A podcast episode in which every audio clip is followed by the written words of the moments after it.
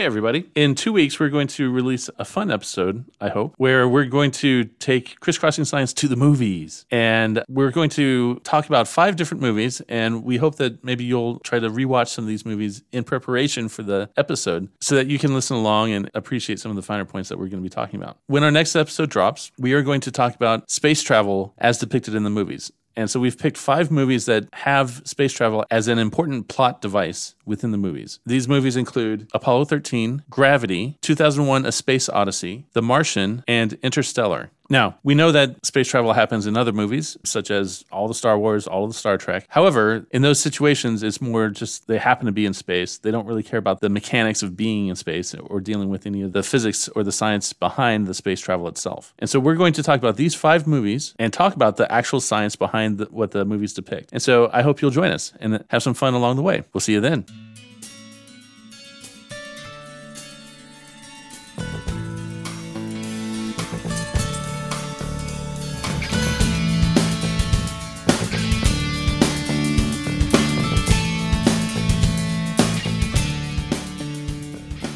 From McMinnville, Oregon, this is Crisscrossing Science, a meme disguised as a podcast. I'm Michael Crosser. Of course, you know Chad Tilbury, and today's title is Tower of Babel. Hey, Chad. Good morning, Michael. So recently we got into a deep hole, as we were wont to do. Yeah. Talking about the word meme and how I said, well, I thought it was a, a new word invented for the internet. And you said, no, in fact, it is actually a biological term that has been around since the 70s. Yeah. And it refers to how culture and language and things like that can, in fact, evolve over time, be transmitted similarly to genetic evolution, and how there's actually active discussion within the biological world about these details. Mm-hmm. And so we're going to get kind of deep in the weeds today, but we're going to talk about one of these papers Mm-hmm. that goes into how similar are genes versus memes. The goal of this paper was to understand how the ancestries of different human populations were related or not related to the ancestries of different language groups. Hmm. And that's a really interesting thing to think about for some reasons that I think we should maybe drop back and maybe build up towards first. Yeah, because I mean, this is crisscrossing science, not crisscrossing linguistics. Okay. okay. well, touche. Um, yeah. So if you think about ancestries in other kinds of organisms and their geographic distributions, it's generally the case, and this has been found over and over again, looking at lots of different kinds of species. It's generally the case that individuals tend to be more closely related to other individuals that they are nearby than they are to other individuals of their same species that live a great distance away. And so if we think about like a really broadly distributed species, like let's take the Douglas fir tree. okay. It exists all throughout the Northwest here and all the way up into distant reaches of Canada. So it's a really broadly distributed tree species. And if you take two Douglas fir trees and you see who their parents were, and then their parents' parents, and their go on back in time, Mhm. you're eventually going to get to a point where they share a common ancestor at some point, right? That some sort of great grandparent will be a distant ancestor of two individual trees out here. Right. They were Adam and Leave. okay. But if you do the same thing for a tree from here in Oregon and another tree from like way in northern Canada, you would have to go back way further in time to get to when those two individuals shared a common ancestor.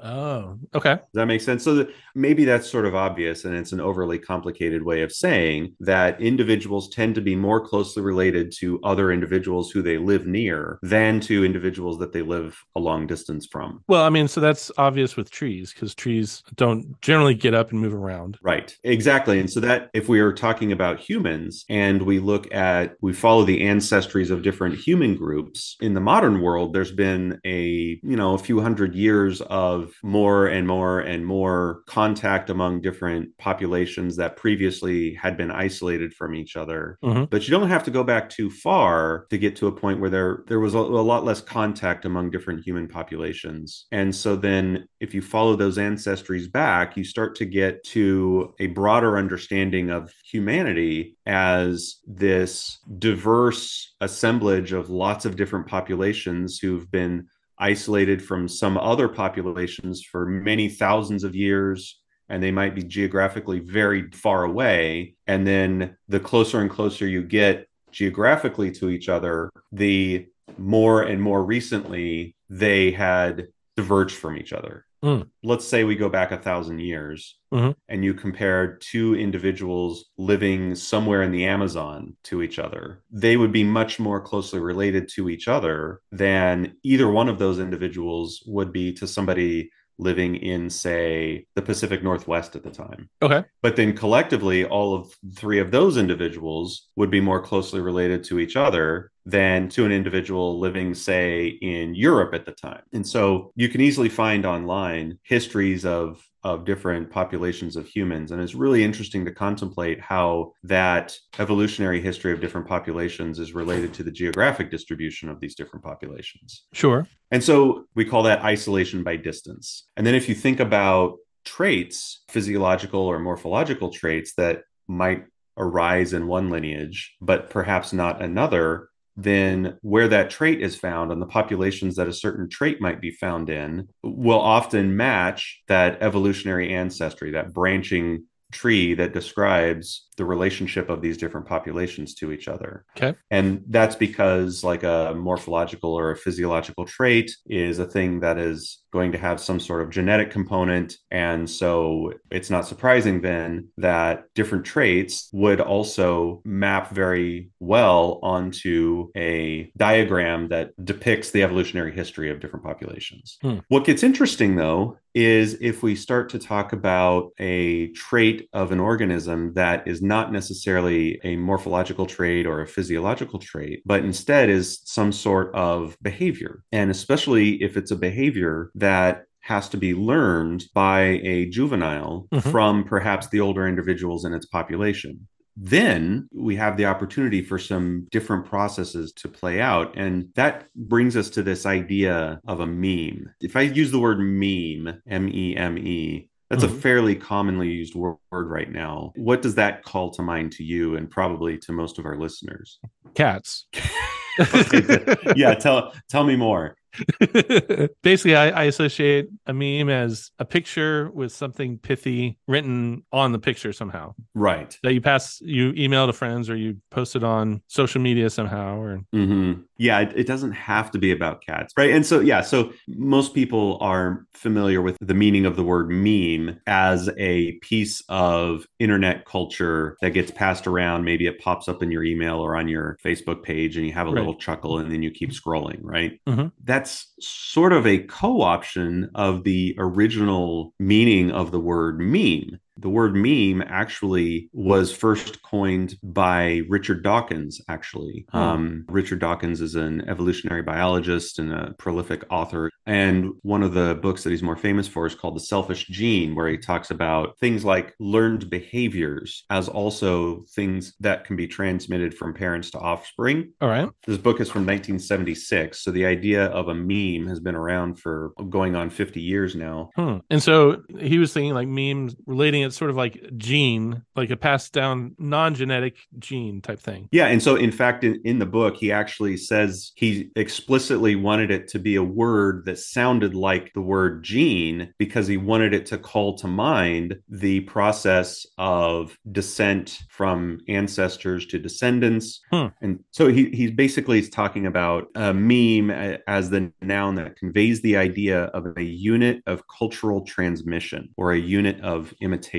Hmm. He gives some examples of memes as things like a tune or an idea or a catchphrase or clothing fashions or a certain way of making pots or a certain way of building an arch. Okay. And so it's it's this expansive idea for a piece of information that can be transmitted from my brain to the brain of another individual and that might affect the behavior of that other individual. Okay. And if you think about all of these things, it's obvious to see how that might, as a unit of cultural information, have a lot of the similar properties to a gene, which is a unit of biological information, right? So right. similarities include they might get passed from an ancestor to their direct descendant. So there's vertical transmission, whether it's Mhm. a gene or a meme. It might change due to replication errors from parent to offspring. So if a descendant is learning how to do something from an ancestor, they might not do it exactly the same way. And that failure to replicate it exactly the same might introduce a little bit of a different outcome. And if you do that through time, in the same way that small changes in a genetic code can build up to differences in morphologies and physiologies, small changes in a meme can give rise to differences in whatever this piece of cultural information information is. So, like my corn pudding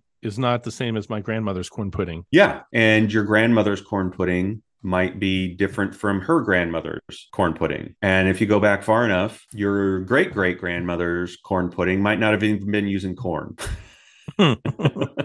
That's the idea. Let's see what else. They might compete with each other. So, a gene that results in organisms doing really well at the expense of members of the same species in, in the environment, that favorable gene might become much more common and displace the less favorable gene in the same way that a meme might come to dominate or displace other memes. Okay. Like fashion would be a really good example of that. But can you think of a really important difference between genes and memes? Well, I would say that genes are only passed on through replication from like parent to child directly, uh-huh. whereas memes can just happen like, I mean, you're starting to dress like me now. So I was thinking and I don't blame the other you. way around.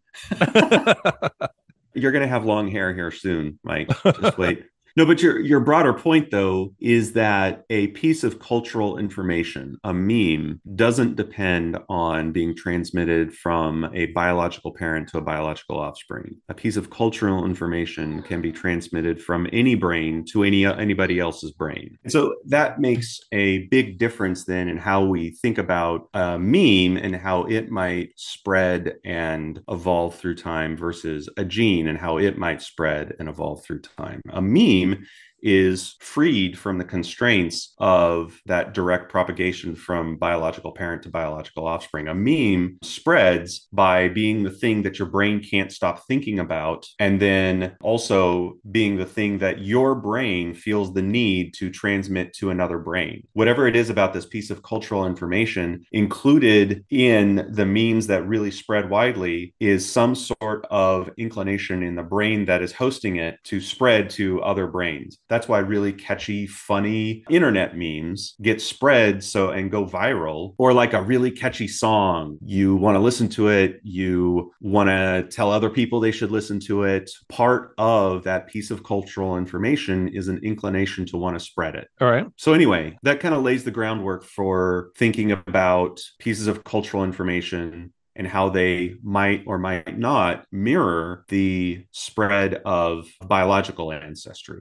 So Darwin was um, one of the first proposed that when we start to understand the evolutionary history of our species, Homo sapiens, he predicted that we would see a link between that pattern and the pattern of all of the different languages in existence on the planet. But if you group these languages into their major groups based on their similarities, you can kind of see some major different kind of language families. And so we as English speakers are in the much broader, very diverse Indo European language family. And so that includes like all of the Romance languages like Spanish and French and Italian, mm-hmm. Portuguese, Latin, all the way out to including things like Russian and some of the languages that are spoken in India and other parts of Southern Europe, like Greek, for example, right? So it's a, a big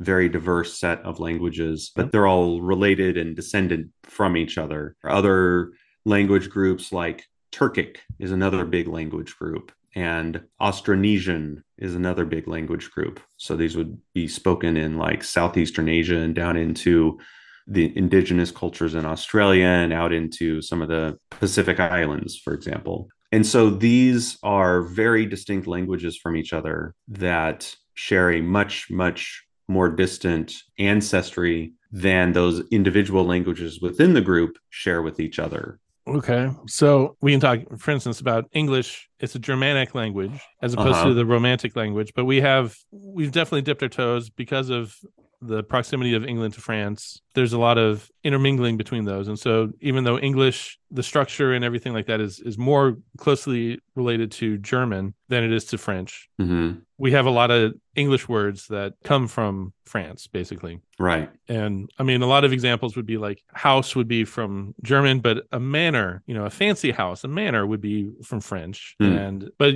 you're tracing back even farther than that, right? Because German and Russian are somewhat similar. They have some sounds that are similar in some structure. Chinese, Japanese, Korean, a lot of those languages have some similarities. But uh, I'm assuming you're trying to go trace back even farther than that. Yeah, that's right. So, what you were describing of like the Germanic languages and the Romance languages are all within this broader Indo European family of languages. And collectively, as a group, those Indo European languages are distinct from a different family of languages like Austronesian family of languages or the Turkic family of languages because of the history of science and some certain amount of cultural bias. The Indo European language family history is a little bit more well known than some of these other language families. And so it's this is very much a work in progress, understanding how some of these language families are related to each other. But your broader point is exactly right. You need to go back even further into human evolutionary history to see where these languages, these very distinct language families, converge with each other. Mhm. So, what Darwin proposed is that once we understand the complete evolutionary history of all the different kinds of human populations that we see geographically distributed across the face of the planet, we ought to be able to do the same thing for all of these different language families. And what we would expect to see is that history and evolution of different language families ought to map onto that history and evolution of different human populations. In other words, the more closely related two different populations are to each other genetically, the more closely related we would expect their languages to be. The argument there, I, I suppose, would be that languages that are in close proximity with each other will tend to share some words and, and so forth. But just being in close proximity means that you're also tending to share your genes and so forth and and Exactly. mixing those up. So yeah, exactly. Two things. So as you said, you're you're perhaps there's more gene flow between your populations in the here and now, but also importantly is you probably share a more recent common ancestor. You go back a Right. few, you know, great great great ancestors and you get back to what might appear to be two distinct populations now. If you rewind the tape far enough, you get to a point where they were drawn from the same source population. Right. And and that's the key is that the it's the source population that is basically transmitting both the genes and the memes. Exactly. Okay. Yeah, yeah, All well right. put. And so that that's what Darwin thought we might expect to see. It's a prediction that showed a lot of foresight because the methods for building evolutionary histories were not at all developed at this. And so by like the 1980s 1990s we had a good sense at least in broad description of what the relationships were among different human groups Okay. and also by that time, it appeared that if you did the same kind of work with different languages and how they're related to each other, that mapped onto the human evolutionary history fairly well. Not perfectly, but pretty well. And it was thought at the time that those mismatches between the biological evolutionary history of certain human groups and what appeared to be their linguistic history, that mismatches between those two things were the exception rather than the norm. Ah, okay. Okay. But now based on your language right now, where you're very specific to say Darwin said this, and in the 80s and 90s people would have said this. Mm-hmm. I'm picking up that we don't say this anymore. Well, so subsequent to that, people started picking up on some of these mismatches and actually suggested that the language shifts or, or mismatches between the genetic history of a population and their linguistic history are actually much more pervasive than originally thought. Hmm. And that that had a huge effect on shaping our contemporary language diversity. And some even went so far to argue that associations between the genetic history and the linguistic history of populations, that that was the exception rather than the rule. And so the, the pendulum sort of swung in the other direction, arguing that no, the reason people speak the language that they do is due more to the recent history rather than the language traveling along with the evolutionary descendants. Well, yeah, I mean, I could see the argument now, especially. I would say, like in the last hundred years or so, when travel across the globe has been more prevalent, that this would probably break down. Yeah,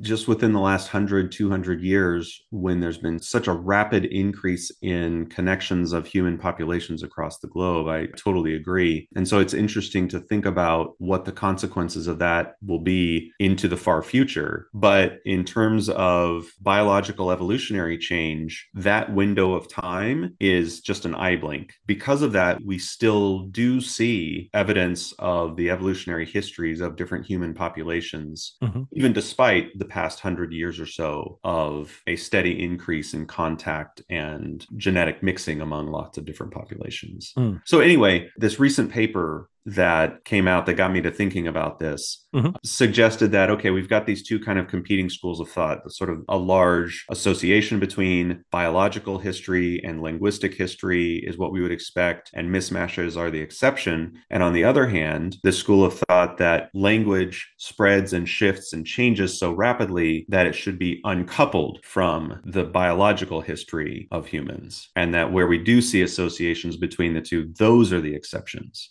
Right. I mean so, so, what I just said would be with them of like recent history. I would agree yes. with that. That it's very easy to switch language. Mm-hmm. But they're saying this even without, if we cut out the last 200 years, they're saying even then it's a mismatch is more regular. Uh, yes, I think that would be their argument. And so what this paper does then is it tries to use more recent evidence for both biological evolutionary history and linguistic history to see how much overlap is there between the two and where there are mismatches is what can we learn about that mismatch and what it tells us? So, to build the evolutionary family history, they used genetic evidence. And then to build the linguistic evolutionary history, they used evidence from the field of linguistics itself, as well as anthropological evidence and other kinds of historical evidence to try to recreate the relatedness of different languages to each other and then to these groups of languages to other groups of languages. It seems to me it's a question of if there is significant travel or if mm-hmm. there is significant conquering, then the second group would be correct. If it's mainly people are mostly just kind of staying in place and maybe you interact with the next town over, but that's about it, then Darwin and his ilk would be that. Yeah. That seems to me the breakdown line to me of like historically, is it the case that people are traveling around a lot or are they not? Yeah.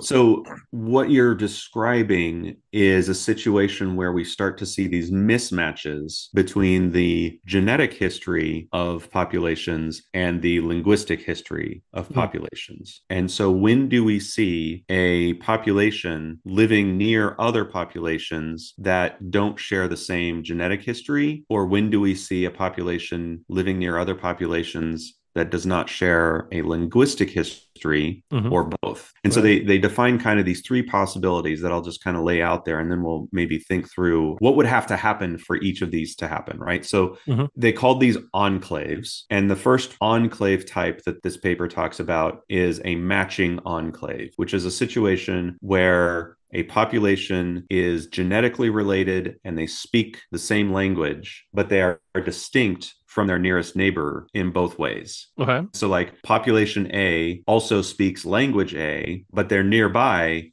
population D that also speaks language D and they're remain distinct from each other. And the assumption here when you say nearby is is not just like as the crow flies. We're I mean nearby I'm sorry, I mean nearby as in the sense like they know about each other and they could potentially be in contact. Okay. Okay, so that's the case where genes and language have traveled together and remained matched up with each other. Okay. The second case and where we start to see mismatches, they describe a couple of different mismatching enclaves. They call one a genetic enclave and they call the other a linguistic enclave. So Mhm. think about a genetic enclave. This would be the situation where two distinct populations genetically, so population A is related to other similar populations that all kind of share a same genetic history, but then there's this other portion of that population or another nearby population that has a very different ancestry. That makes sense. Nevertheless, everybody is speaking the same language. Oh, okay. And that So- that could be from a conquering situation There you go. type thing. going. Yeah, All right. exactly. And the other mismatch is a linguistic enclave. And so this is a situation where genetically related groups of people have one portion of that related group speaks a language that is from a completely different family of languages. Hmm. So it's sort of the opposite, Hmm. right? So they might, their enclave, perhaps it's a little town or a small little region or something, and they are completely surrounded by people who speak a completely other language. However, if you were to follow the family histories of these individuals who are speaking these different languages, you actually don't need to go back very far until you find common ancestors. Well, I could see another maybe the coastal area trades with and is in regular contact with other things that can be reached by the sea. But then if you go inland more, where it's more difficult to reach, Hmm. then the culture would not actually pursue. Yeah, or a concrete example might be the history of conquest of North America and the forcing of English language onto all of the First Nations people in North America. Mm. See the difference in what a linguistic enclave versus a genetic enclave? Right. So those are kind of the two ways that we might have a mismatch, right? And remember a little while ago we said that it's it's in these mismatches where things kind of get interesting and we can understand something a little bit more. And so so they went through in this particular study they found 52 different cases of enclaves, which again basically is the idea that there is a group of people who are speaking a different language and or are genetically distinct from most of the rest of everybody that they are surrounded by hmm. geographically. In cases where they found populations of people that were distinct in some way from most of the rest of the population that they are surrounded by, 52 cases of that, they were matching enclaves, which basically is the case where you've got a group of people that migrate somewhere. Mhm. By migrating, you are bringing along your ancestry with you. And then they also brought their language along and then held on to that language. Okay. Then, as far as the mismatches go, they found that 27 turned out to be genetic enclaves. That's the case where, despite being very distantly related biologically, they nevertheless spoke the same language or very similar language. All right. And there was only one case of a linguistic enclave. That's the case where it's the language that differs despite sharing very recent common ancestry biologically. Hmm. And so that probably says something about which one of those two situations is either easier to happen or more likely to happen. So it seems like it's much more common for a language to be transmitted to a distantly related group of people than it is for a closely related group of people to accept and take on a distantly related piece of cultural information. Mm. And then the the authors make the point in this study that it, what that suggests is that for a language to persist, it's really hard for that to happen if the genetic population speaking it goes extinct. Often, if a genetic population is the only remaining group of people that is speaking a certain language, if that genetic population goes extinct, typically that language goes extinct. Hmm.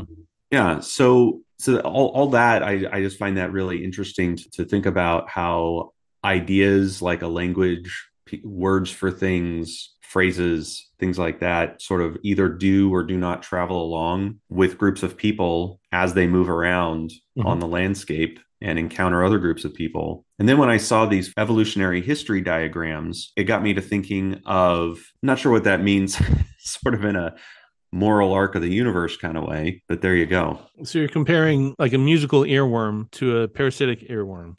right. Yeah, right. A nematode, an ear nematode. yeah. yeah. And I mean, you know, I think the differences are obvious, right? Between a piece of cultural information and a piece of genetic information. But it's really interesting to contemplate their similarities and how, through this methodology of creating a, a diagram of their evolutionary histories, we can see how they do or do not co evolve and diverge with each other mm-hmm. and the circumstances in our own human history, wars and conflicts and migrations and populations going extinct or populations vastly expanding into new territories and then retracting again and leaving behind their cultural legacy. It's interesting to contemplate how all of that human history maps onto the actual genetic legacy of different groups of humans. All right, I'm going to have to stew on that for a little bit. Thanks for letting us think about this today, Chad. Sure. This episode was recorded on the beautiful campus of Linfield University. Rody Ortega wrote our theme music. If you like this episode or others like it, you should subscribe to the podcast. That way, you'll download the latest episode as soon as it becomes available. While there, leave a comment and rating, and that'll help other people find our podcast. If you have ideas or thoughts that you would like us to contemplate on our show, email us at crisscrossingsci All one word, all lowercase, or hit us up on Facebook. Until next time, thanks for listening.